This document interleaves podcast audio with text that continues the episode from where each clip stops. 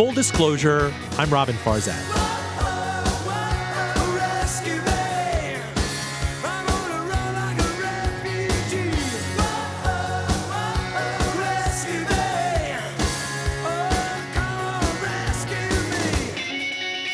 Part of the problem coming into two thousand seven was ambiguity. We had, in many instances over the previous decades, intervened to rescue investors. And the Treasury had never articulated a clear set of parameters, like here's what we back, here's what we don't back. So there's deposit insurance. By law, that's backed by the F D I C.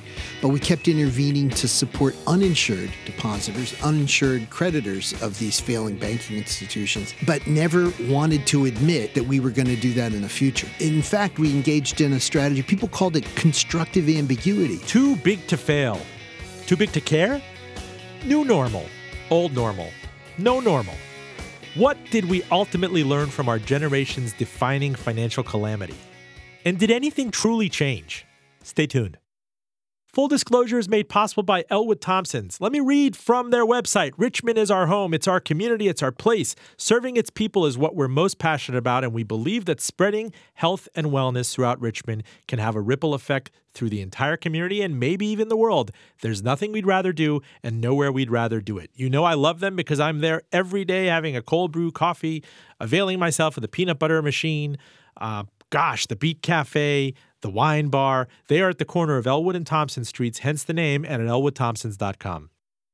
Joining me in studio, it's a privilege, it's an honor, Jeffrey Lacker, president of the Richmond Fed between two thousand four and two thousand seventeen. He's now distinguished professor of economics at Virginia Commonwealth University. How are you, sir? Great. It's a pleasure to be here. Thank you for finally coming on. I've been nagging you for years. I'm going to start this with a meaning of life question from which everything else will cascade from. Now, my professional career is about twenty years, and I started, I worked for Goldman right out of college in nineteen ninety-eight, into the throes of the Russian currency crisis and L T C M and everything. And throughout that period, I've always pondered the question, especially after the emergency interest rate interventions of the two thousands and everything that happened after the financial crisis. What, pray tell, is normal? Can you give me a year when things were normal, that is there was an emergency Federal Reserve intervention or yeah. some exogenous shock mm-hmm. or the Iraq War or the yeah. Depression or the New Deal or the Tennessee Valley Authority? Can you tell me what that year was for benchmarking no. purposes? It's a loaded question, and it's a really interesting and, and kind of subtle one.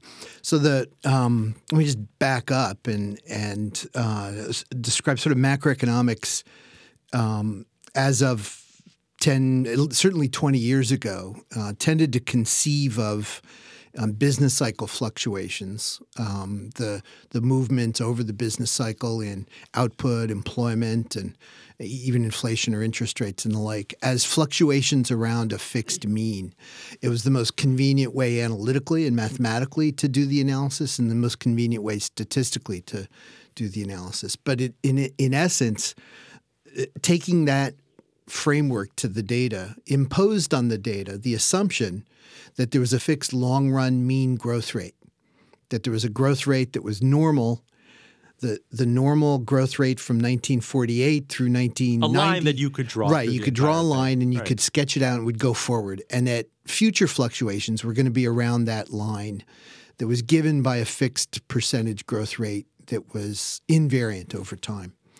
And we've now come to appreciate that in between business cycle fluctuations, fluctuations that occur at a time scale of maybe three to eight or ten years, um, in between that frequency and um, lo- the longer run are some meaningful fluctuations that last a couple of decades in growth rates. So um, average growth rates can sort of sag for a couple of decades, and business cycles need to be thought of as fluctuations around that depressed growth rate, and that growth rate might may pick up in the future, and we we'd be fl- business cycles would be fluctuations around some higher growth rate, and we've come to appreciate that since the the great financial crisis and the, the Great Recession of two thousand seven, eight, and nine, um, and uh, increasingly now people have to be really upfront, and an analysis takes into account that yes, there could be slow moving fluctuations in the growth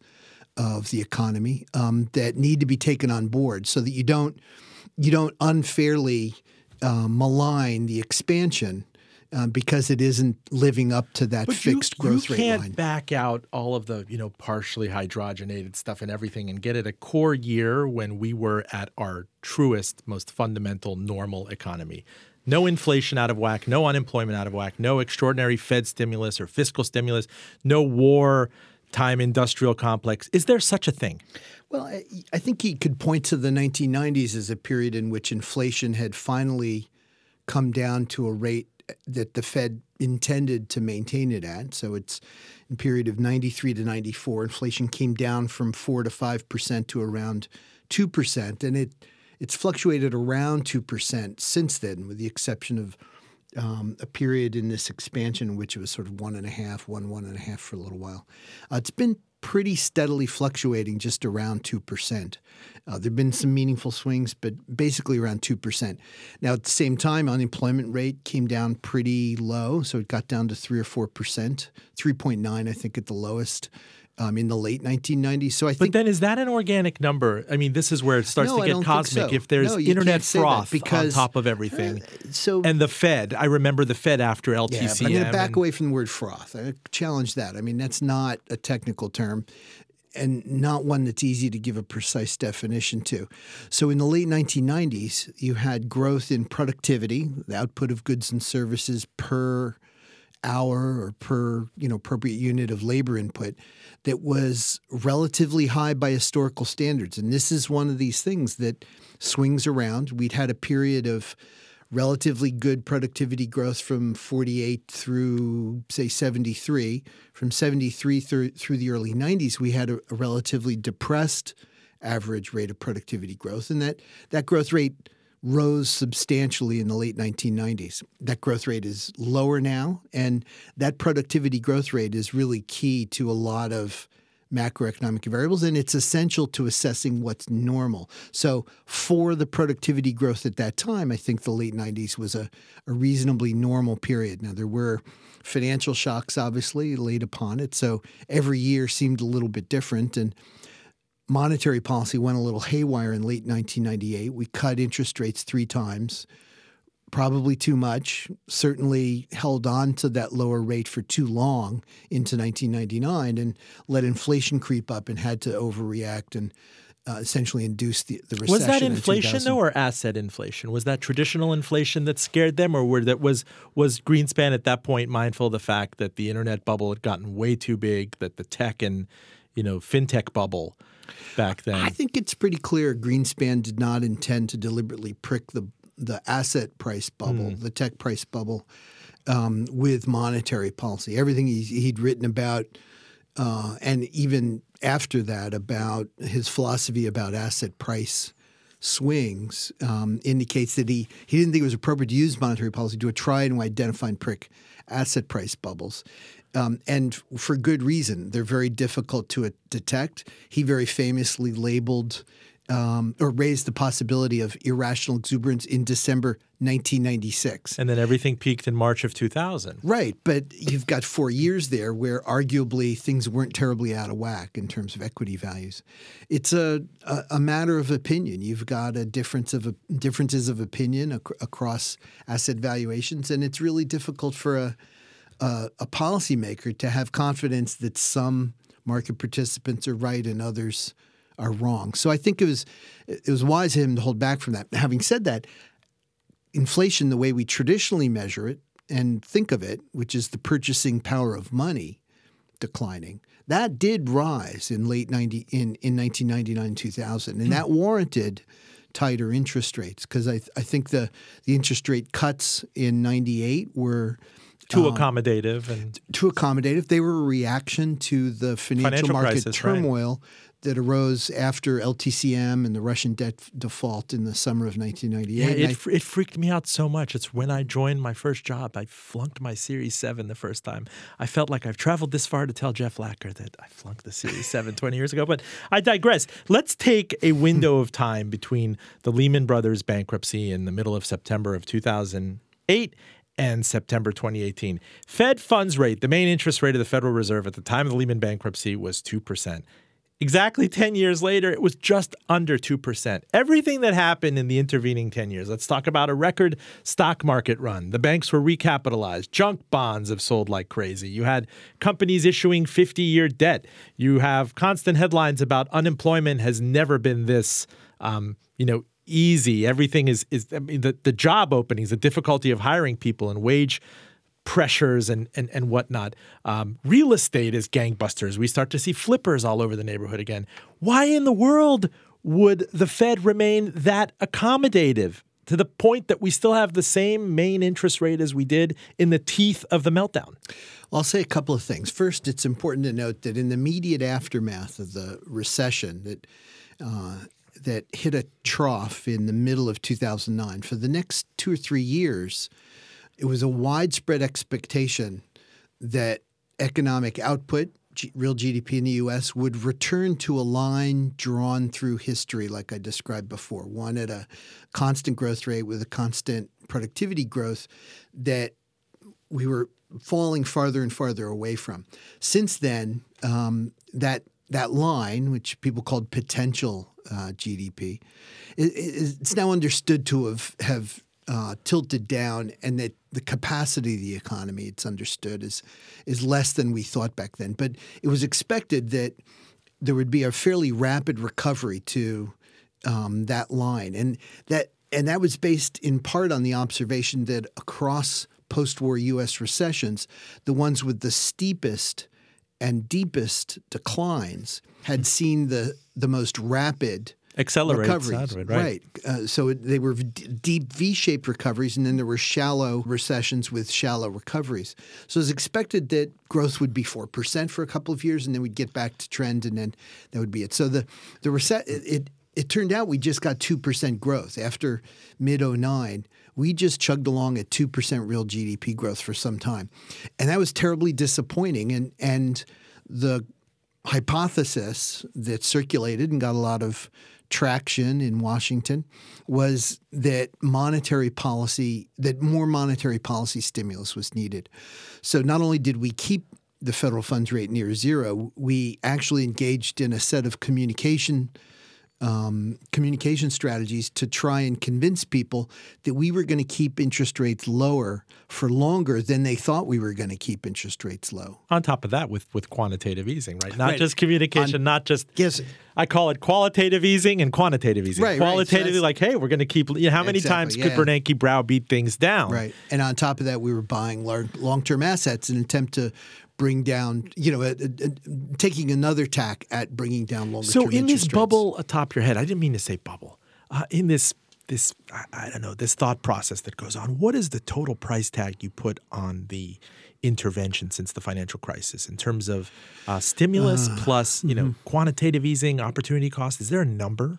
Yeah, it's really hard to quantify. So I I, I work from a baseline uh, presumption that um, it's likely that the quantitative easing had um, by itself um, very little effect on longer-term yields. The longer-term yields were what they were going to be, and and that swapping longer-term assets, on, on putting them on our balance sheet and giving the the banking the sector wash. was sort of a wash. Right. Um, and, you know, there's our standard baseline theories of how asset prices work tells you that's what would happen. The theories in which that doesn't happen, in which we drive down rates, are are really fragile, really speculative theories, and, and they don't really – they aren't really that persuasive uh, in my mind. Uh, they require a high degree of sort of segmentation between markets that that uh, the people who buy and sell ten-year treasuries um, don't participate in the market for two-year treasuries mm. um, and don't participate in the market for ten-year corporate bonds. And so we can push one rate around – oh, no, they do participate in the market for ten-year corporate bonds. So we can push that rate, and the ten-year corporate bond rate comes down, but it doesn't affect the – it's not affected by the expectation what the two-year yield is over the ten years. So I start with the baseline that quantitative easing, high likelihood, had very little effect by itself. Now, having said that, the things we bought, treasuries and agency mortgage-backed securities, you know, are problematic. Treasuries I don't have a problem with, but the fact that we bought so much housing finance debt – I think is a precedent that's going to come back to haunt us in years years down the road. I think that the, the fact that we intervened in late two thousand eight, announcing that we would buy uh, agency mortgage-backed securities, um, could have had a, a, a supportive effect on on housing debt prices. Um, but then for us to intervene two, a couple more times into the agency mortgage-backed securities market implies a fairly high degree of commitment to housing as a sector by the Federal Reserve relative to other sectors. And keep in mind here, for us to buy housing debt instead of buying the same amount of Treasury debt means that housing borrowing costs may be lower, but other borrowing costs are higher. For us to choose to do a quantitative easing, to pick a winner effectively. Yeah, it's effectively driving down one sector's rates, but it's going to be at the expense of some other sector. And, and you take it to the nth degree of scariness. The Bank of Japan, in terms of pushing on this string for thirty years, buys equities I know. in the common market. And that hasn't been yeah. the biggest boon to the Nikkei, but you wonder where it would be without it. Yeah, yeah. The political economy of that in the U S would yeah. be a frightening prospect, I think. Full disclosure, I'm Robin Farzad. You're listening to Jeffrey Lacker. He's now Distinguished Professor of Economics at Virginia Commonwealth University. For thirteen years into twenty seventeen, he was president of the Richmond Federal Reserve. Um, you do mention the you – know, nobody uses the term moral hazard anymore. I think it was – you know, every taboo was shattered after two thousand eight and two thousand nine. And you talk about the Fed buying up mortgage-backed securities and agency debt there. Uh, what about the other side of the ledger? Could I get you to shed a tear for the saver? Let me say this. I did not partake in any subprime chicanery. Mm-hmm. Uh, my parents live in Florida. I grew up there. They didn't, you know, the skyline was so full of, uh, uh, you know, alt-A debt and wishy-washy liar loan stuff. We, you know, I paid down my debt, my student debt. I saved money. And it feels like, Professor Lacker, I was punished after the financial crisis, because to bring down these rates, you necessarily, you know, banks can get away with giving you nothing for your money market rates or securities of deposit. Um, I understand that people who took risk then got the upside, people who were liquid enough to buy property, who were liquid enough to buy equities, you know, and the S and P tripled. But this is something fundamentally unfair, and you've, you've talked about it before. I think uh, you have a good case uh, in the sense that um, I think that that the policy community, uh, the Treasury and the senior leadership at the Fed in two thousand seven and eight uh, took actions that um, just had a tremendous and incredible fallout for a lot of Americans. And I, th- I think fundamental questions of fairness about uh, the basis for their actions uh, and its uh, consistency with American democratic norms, I think, are worth asking, worth posing. Uh, but it's a problem that goes back um, decades before two thousand seven. I, moral hazard, let me just comment on the term moral hazard. That yes, was please.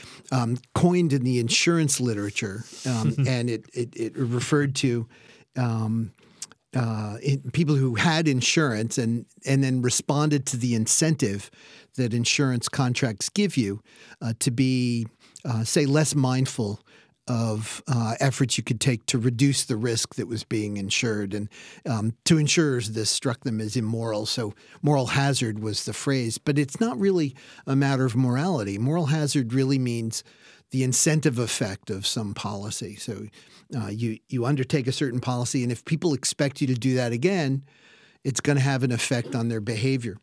And I think that's what we've we've seen. So at the point at which Lehman failed, you brought up uh, Lehman Brothers, um, and and this is you know right around the time ten years ago that that Lehman uh, was uh, forced into bankruptcy. At the time that happened, there were widespread expectations that Lehman would get government support, uh, and in fact, uh, Hank Paulson, the Treasury Secretary, had to push back hard against Uh, those expectations and, and flat out told people there would be no government money involved. Those expectations didn't come from nowhere. Um, months before, in March, of course, we'd um, – Bear Stearns and J P Morgan, the yeah, shotgun Yeah, exactly. Wedding. There was – the New York Fed supported uh, the merger. Um, Were and, you as uh, terrified by that number as I was when I saw number? it? The two dollar takeout thing, the take under? Do you remember?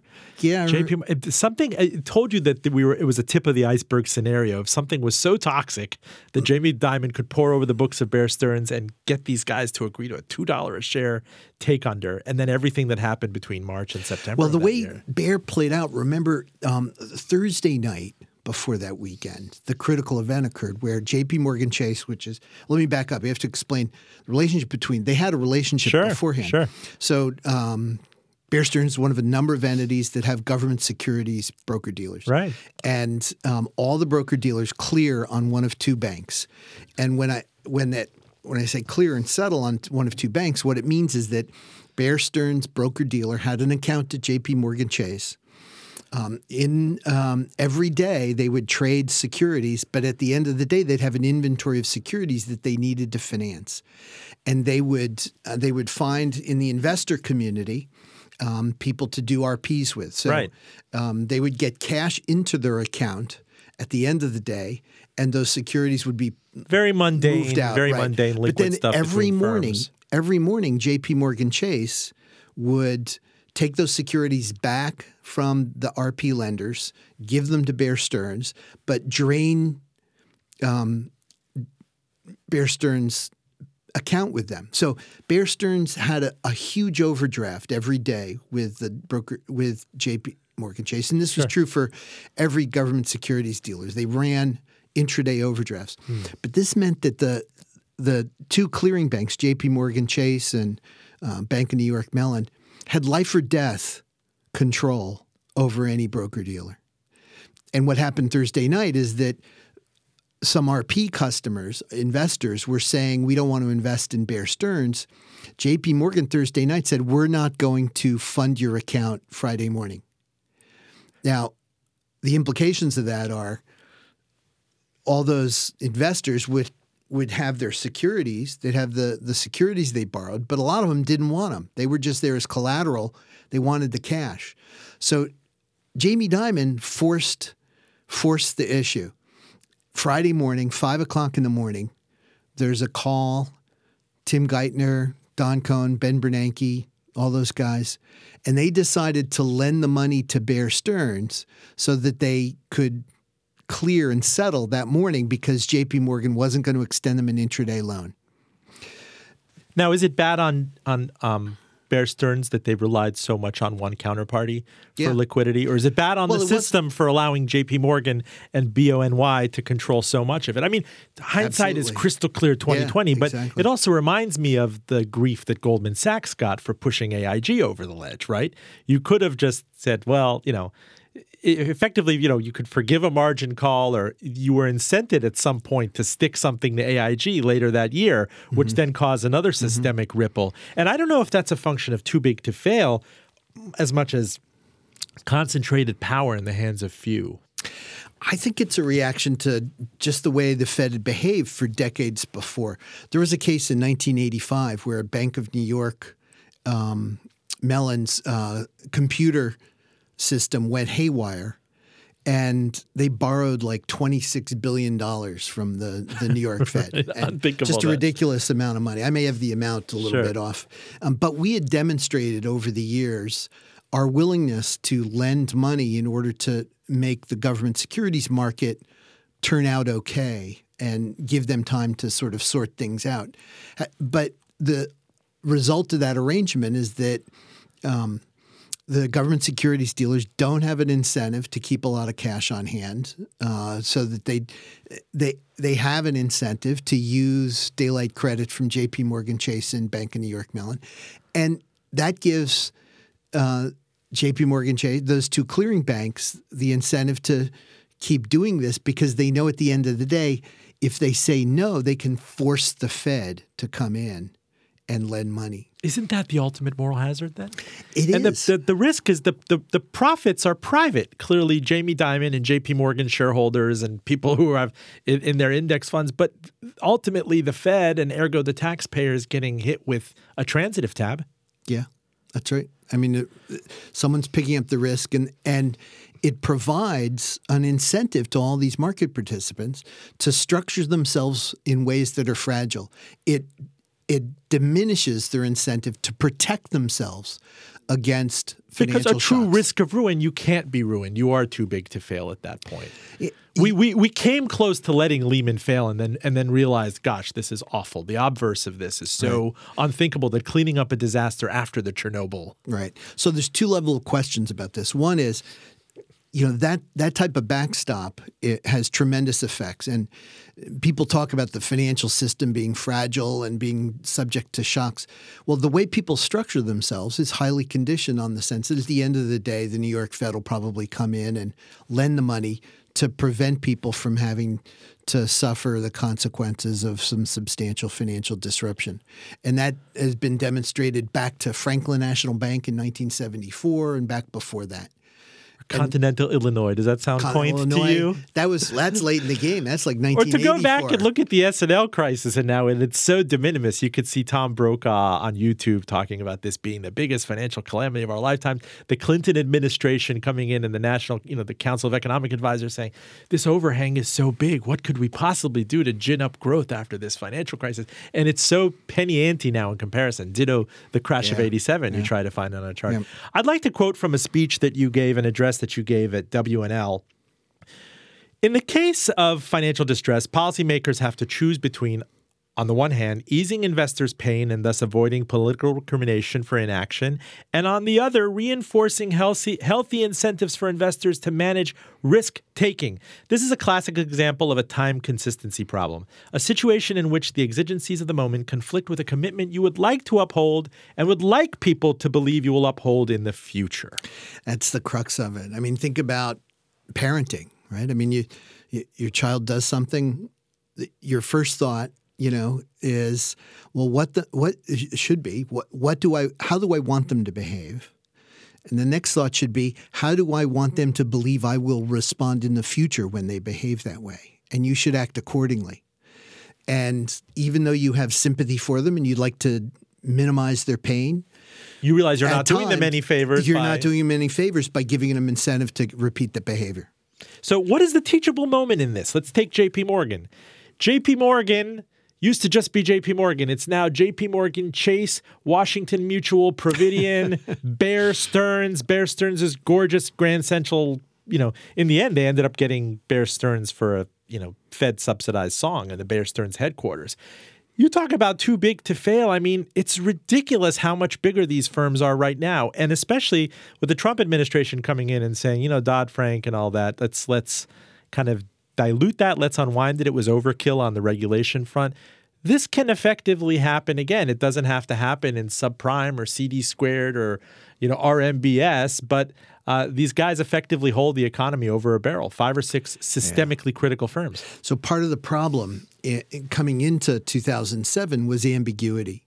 We had, in many instances over the previous decades, intervened to rescue investors. And the Treasury had never articulated a clear set of parameters, like here's what we back, here's what we don't back. So there's deposit insurance. By law, that's backed by the F D I C. But we kept intervening to support uninsured depositors, uninsured creditors of these failing banking institutions, but never wanted to admit that we were going to do that in the future. So it, in fact, we engaged in a strategy. People called it constructive ambiguity. Constructive ambiguity. Which that's is, so gnomic. Yeah, but it's a— That's it, Orwellian almost. It is, but it's an attempt to have sort of your cake and eat it too. You can't. Because it's, it, it's um, it, you want to preserve the ability to intervene. So you don't want to say we're not going to intervene right. like this again. But you want people to believe you might not intervene because yeah, so you want to maximize the incentive. You know, you know the metaphor I think of in terms of that? There used to be, to my mind, when I was first aware of the Federal Reserve and Alan Greenspan, and especially the interventions of ninety-eight that saved the markets and they came roaring back in ninety-nine, there used to be a kind of a burlesque to what they did. They wouldn't show you everything, right? You'd get these hints. They would have that briefcase indicator with Greenspan and whatnot. And even though, you know, it's like the street was like browbeating him to do something about Russia and the financial crisis and L T C M behind the scenes. And next thing you hear over the hoot and holler, the little squawk box on, on the trading desk is, we got a fifty basis point rate cut, fifty basis point. Blah, blah, blah. Next thing you know, the market's rip roaring at the end of the year. And that moral hazard that taboo was shattered. And it was very hard for him, as you well know, when you joined the Federal Reserve, uh, when you became the president of the Richmond Fed in two thousand four, they were being criticized. The Greenspan Fed was being criticized for keeping rates too low for too long after two thousand one. And obviously hindsight is twenty twenty, but we then had to deal with the after effects of probably exceedingly um, stimulative Fed policy into two thousand seven and two thousand eight. It swelled the subprime bubble. And then after that, everything falls apart and we have to take rates to zero. Are yeah. we, have we, have we effectively doomed ourselves to this uh, awful cycle, this codependency of overshooting on both ways? I'm not so sure. Um, I think the evidence is out on some of those uh, claims you've ripped off. Um, the, but rhetorically, it did sound great, right? It did, yeah. Okay, it was pretty ahead. impressive. Right, go know? ahead, go yeah. ahead. Um, so, yeah, you'd make a, de- a great documentary maker, you know? uh, so the, the, I, I think on the the housing uh, expansion uh, before the, the recession, I think the evidence is out. There's some uh, who claim, you know, yeah, low interest rates made a big difference for that. There's a lot of evidence that the behavior of Fannie and Freddie um, and their low-income housing goals um, all had a, a very substantial effect.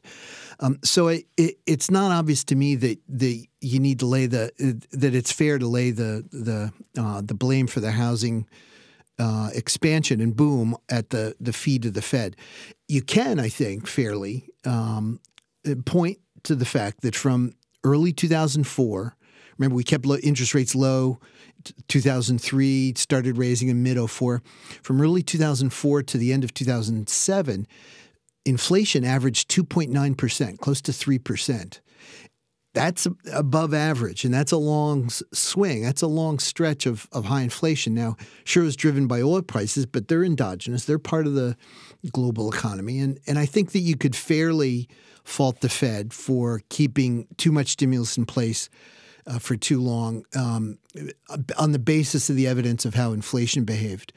You remember we we in early oh four, in fact, the uh, first meeting I attended as as principal was uh, June of oh four. I wasn't yet president, but I was filling in for my predecessor sort of act, on an acting basis at the F O M C. And uh, we began int- raising interest rates then, and we went twenty-five basis points every meeting.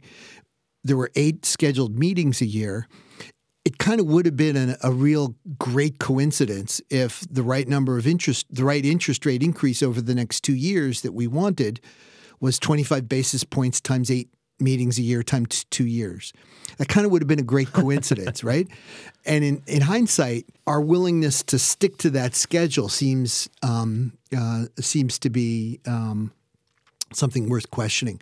Maybe we should have gone earlier. Maybe we should have thrown in a fifty every couple of meetings just to... A fifty sounds so nineteen ninety. Could you imagine a fifty basis point hike today would be...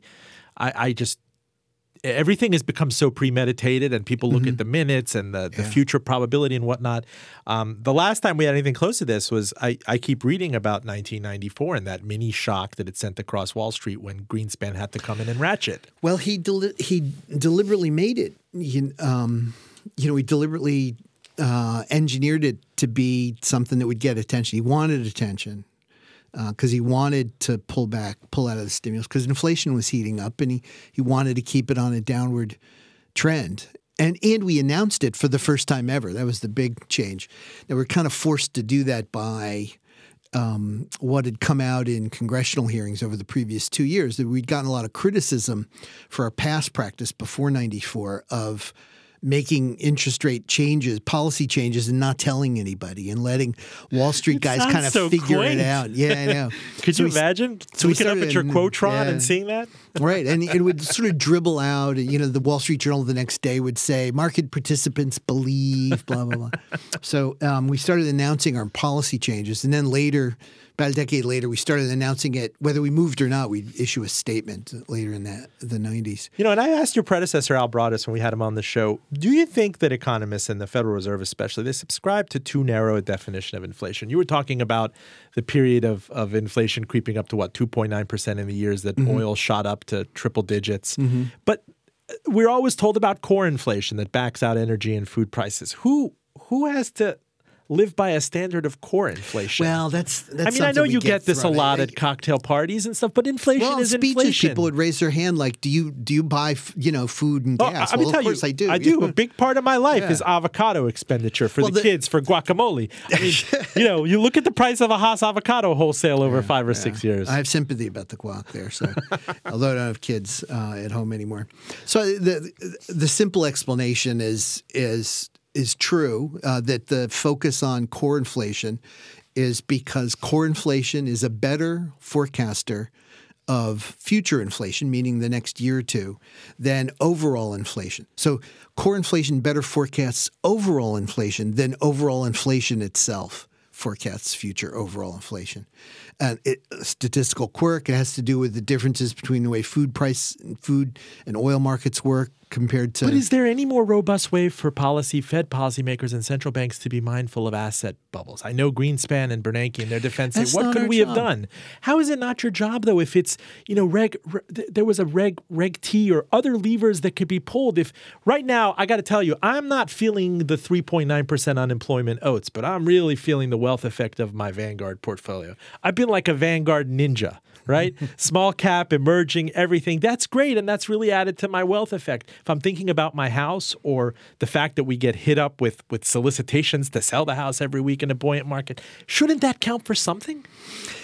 Our job is— It feels a, inflationary to me. A, the job of a central banker is to maintain stability of the purchasing power of money. But the job of a central banker has fundamentally been changed so much just over ten or twenty years. Now, many central bankers have other jobs as well, but those jobs should not be confused with maintaining the purchasing power of money.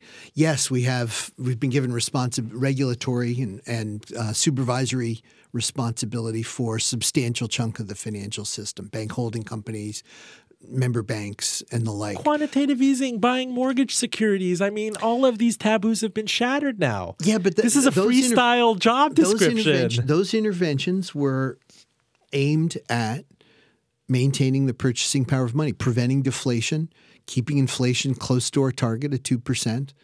And that's what they were about. Now, the binary can, view of kind of full employment and moderate inflation, that just remains. Yeah, that's that's the objective. Yeah. I thought at some point it got so tricky uh, with the bank bailouts and everything in two thousand nine that I was convinced, you know, we had cash for clunkers. I was convinced the Fed was just going to print out gift cards to send me. You know, things had to get creative, had to get freestyle. I mean, what was that feeling like for you guys when you, when you, you know, the, the, the weightlessness in the room, and everybody kept invoking the Great Depression? And obviously Ben Bernanke, the, the head of the Fed back then, he was a scholar of the Great Recession. I took his course in college. Um, what did that all feel like real time? And by the way, Citi, everybody was whispering about Citibank failing in early two thousand nine. Some really unthinkable things in hindsight. Yeah, Citi's interesting. There's a new book out by um, uh, Vern McKinley and uh, James Freeman about the history of Citibank. And it, it kind of chronicles the uh, like a century of them getting rescued by mm. the, the Federal Reserve and regulators over time. So it's it's not the first episode, not vis, not the first um, visit uh, for uh, Citibank. I, th- I think that there's, um, you know, with the economics profession, been a range of views about uh, the uh, ability of the central bank to have an influence on real economic activities and the way in which those inf- those um, those effects play out. And I think there was uh, there became a division within the committee. It's no secret. I was there in the transcripts um, between those who had a more uh, limited view uh, of central bank's capabilities and and limited view of the appropriate role of central bank, and those who had very expansive, do whatever it takes kind of view.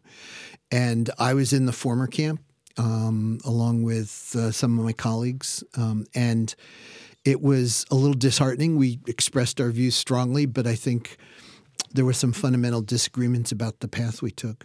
For me, it began in August of two thousand seven um, with um, uh, the the cut in the discount rate on August seventeenth. So August two thousand seven was when financial market turmoil began. Sure.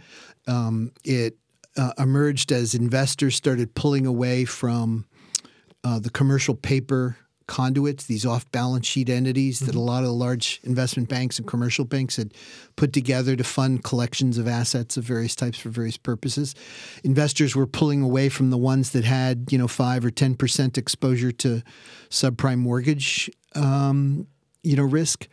And um, that led to funding difficulties at some of these large institutions. I mean, they basically had to take some of these – they chose to take some of these things back. But you have their... to cringe and go back and look at the F O M C minutes from early two thousand seven and that, yes, we do sense some weakness in the housing market, but completely oblivious to what was around the corner. Well, so let's look at that narrative, right? I mean, so in August oh seven, we cut the discount rate. Now – banks had plenty of liquidity. They were borrowing in the third quarter of two thousand seven. The the largest large largest banks borrowed one hundred fifty billion dollars, one hundred forty or fifty billion dollars from the home loan banks. They and they were borrowing at just a few basis points above the federal funds target rate.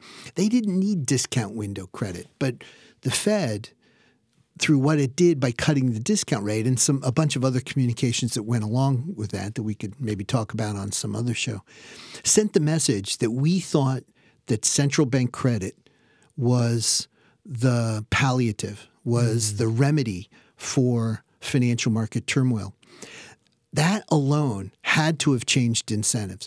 Bear Stearns could have raised more capital in the fall. Lehman could have. Lehman had a, a capital offering in the winter that was subscribed six to one. They they only took five billion. They could have sold thirty billion in stock, but they the equity holders, current equity shareholders, weren't willing to take the dilution. The dilution, right? So they it, it had to have changed the cost that large banks were willing to bear to steel themselves, to make themselves less vulnerable to the kind of shocks that happened in the fall of oh eight.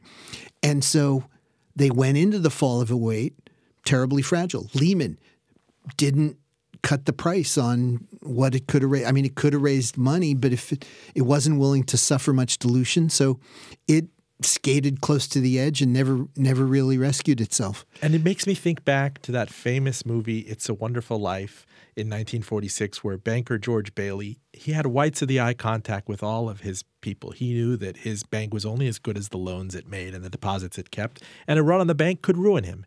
And you've studied this. In your W and L mm-hmm. speech, you talked about all the different firms, that mm-hmm. all the different banks that were allowed to go bust, the tens of thousands mm-hmm. of them in the wake of the Great Depression. What made this period so different is that a couple were allowed to to to die uh, under traumatic terms. I mean, Merrill Lynch had a gun to its head to go with Bank of America. Um, but I think what was the lesson after the fact? Goldman Sachs creditors and everybody else, didn't they effectively get one hundred cents on the dollar? I mean, skin skin in the game. What came out of whose hide? If anything is going to happen again, if your risk appetite comes up and two thousand eight is in the rearview mirror, uh, what's stopping you from taking advantage of the safety net all over again? That's certainly an issue. But the thing I'd highlight as well is ambiguity. After after Lehman and A I G uh, and then Wachovia two weeks later and WAMU, you'd had Bear, IndyMac, Fannie, Freddie, Lehman, A I G, WAMU, Wachovia. You'd had eight institutions.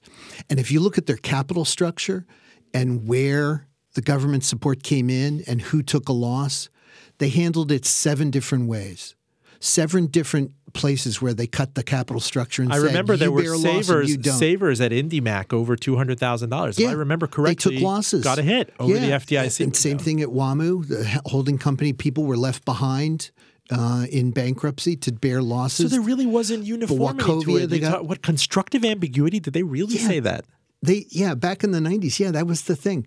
And as a result, after A I G, I think that policymakers realized nothing they said about the limits of the federal financial safety net would be credible unless it was just everything. And they couldn't afford everything and they didn't have the authority.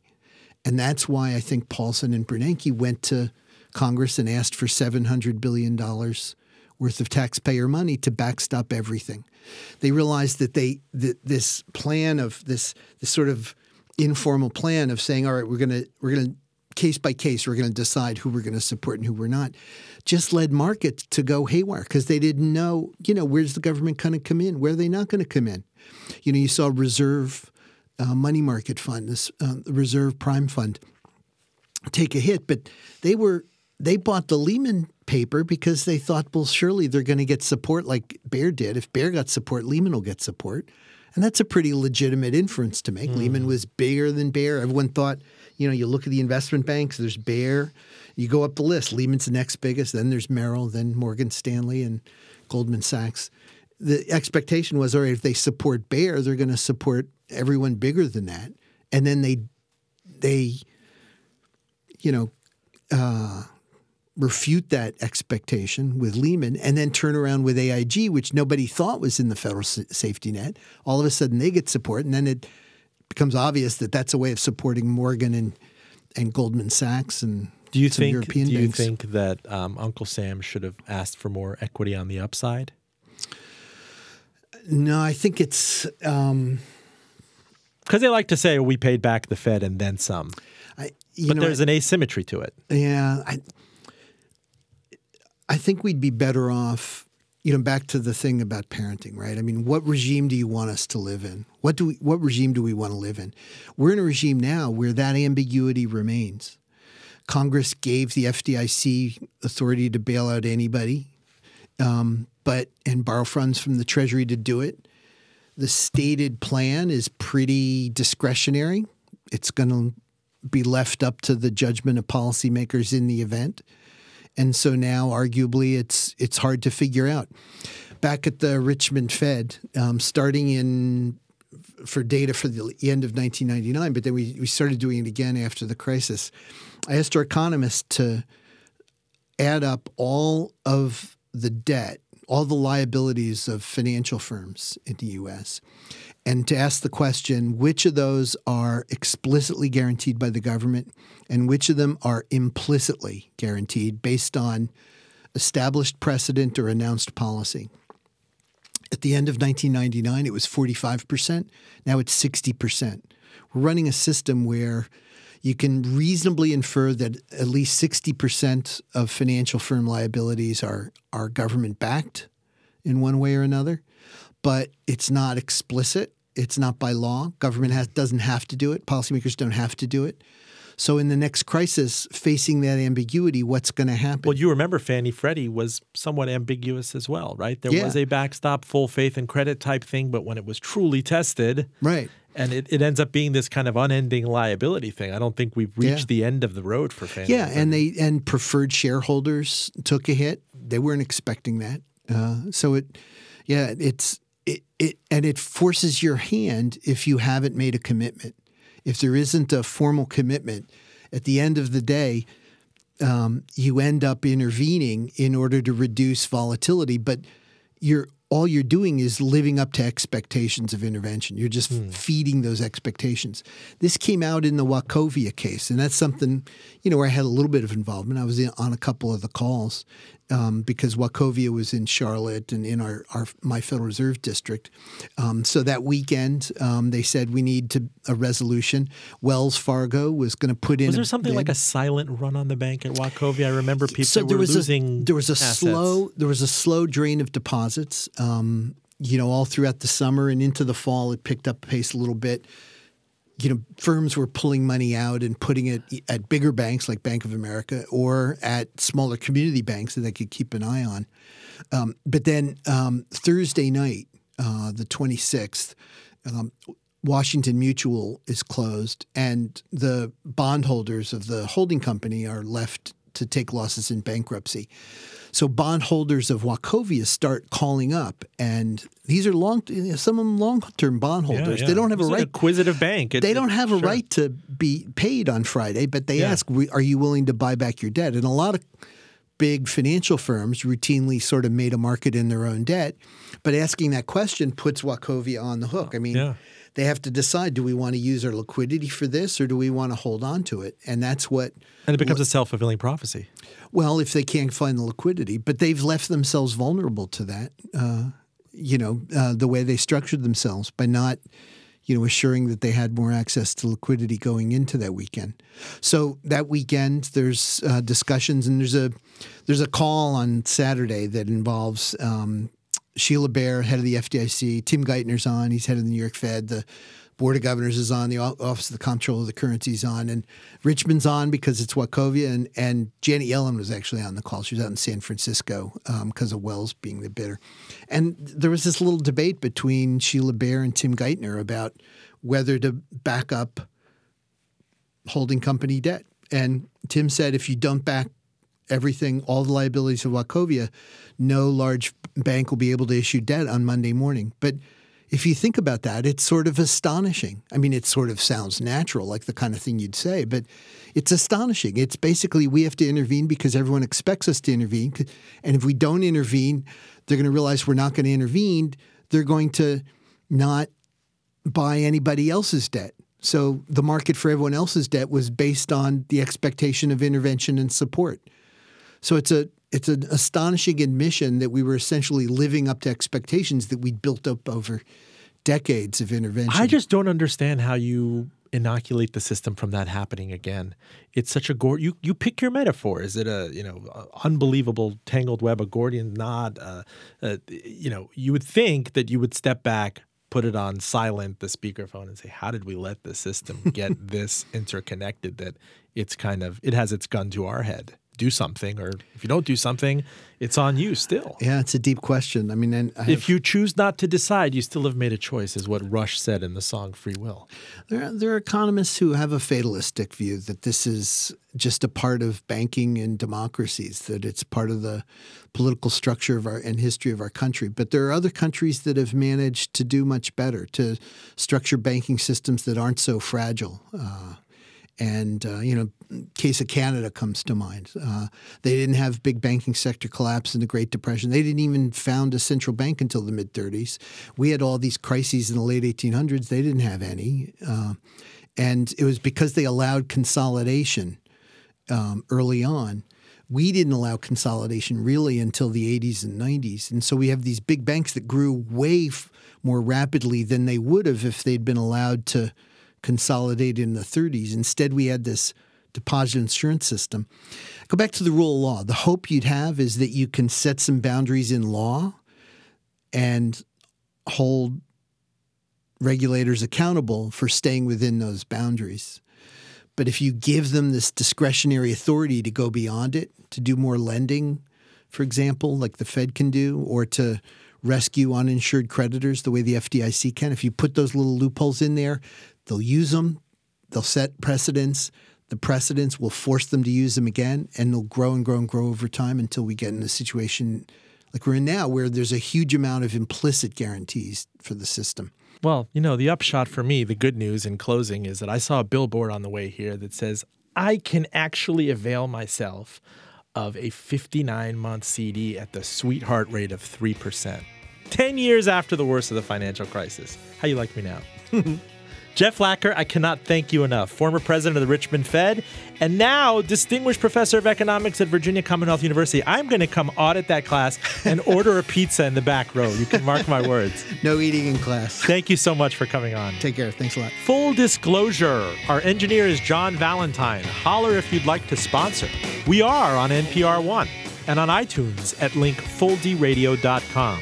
We take into account a wide range of information, including measures of labor market conditions, indicators of inflation pressures and inflation expectations, and readings on financial and international developments. Our committee carefully monitors actual and expected developments relative to symmetric audience goals. So, dear listeners, please hike your ratings of us. I'm Robin Farzad, back with you next week.